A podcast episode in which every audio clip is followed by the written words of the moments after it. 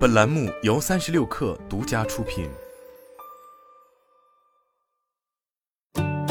本文来自界面新闻，作者江金玲。国美电器陷入被破产清算风波。先是在十一月二十九日，一家名为中成院药案中心的机构发布微博称，国美电器因拖欠供应商数百万货款，经催药不能偿还，被向北京市第一中级人民法院破产法庭申请破产清算，法院已启动审查。十二月一日晚，国美电器在微博对此消息回应称。截至目前，公司国美电器有限公司及国美控股集团其他下属公司未收悉任何司法机关作出的有关公司被申请破产的法律文书或问询谈话。而在十二月二日，针对国美所言并未收到相关法律文书，中成院药案中心继续发布声明表示，目前不清楚法院是否通知到国美方面。不过，中成院药案中心及协同律所受四家供应商委托，已向法院邮寄国美电器破产申请全套材料。相关承办律师已到立案窗口现场核实，确认法院已经收到材料，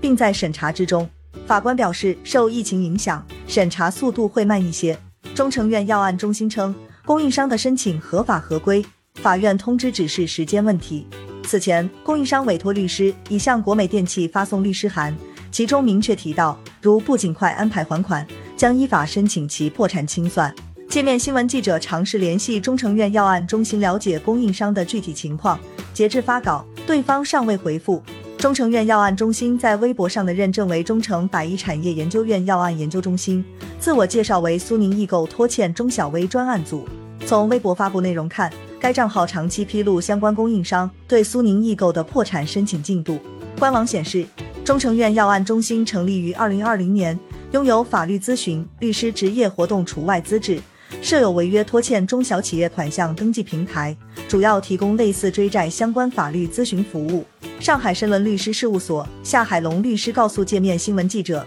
根据破产法的规定，债务人不能清偿到期债务，债权人可以向人民法院提出对债务人进行重整或者破产清算的申请。因此，理论上讲，只要债权人的债务无法获得清偿，就可以向债务人住所地法院对债务人提出破产申请。现实中，一般是在债权人申请强制执行之后，依然无法获得清偿的情况下，才会申请债务人破产。现在还不能确定法院是否受理，只是收到了材料。一般来说，要在收到申请之日起十五日内裁定是否受理。但是如果债务人提出异议，时间会有所延长。夏海龙律师表示，据他介绍。法院决定是否受理破产申请审查的重点是看债务人是否存在资不抵债或明显缺乏、丧失清偿能力。受理的话，那国美就会正式进入破产程序，按照破产法的规定来进行清算公司剩余财产、偿还债务以及注销公司。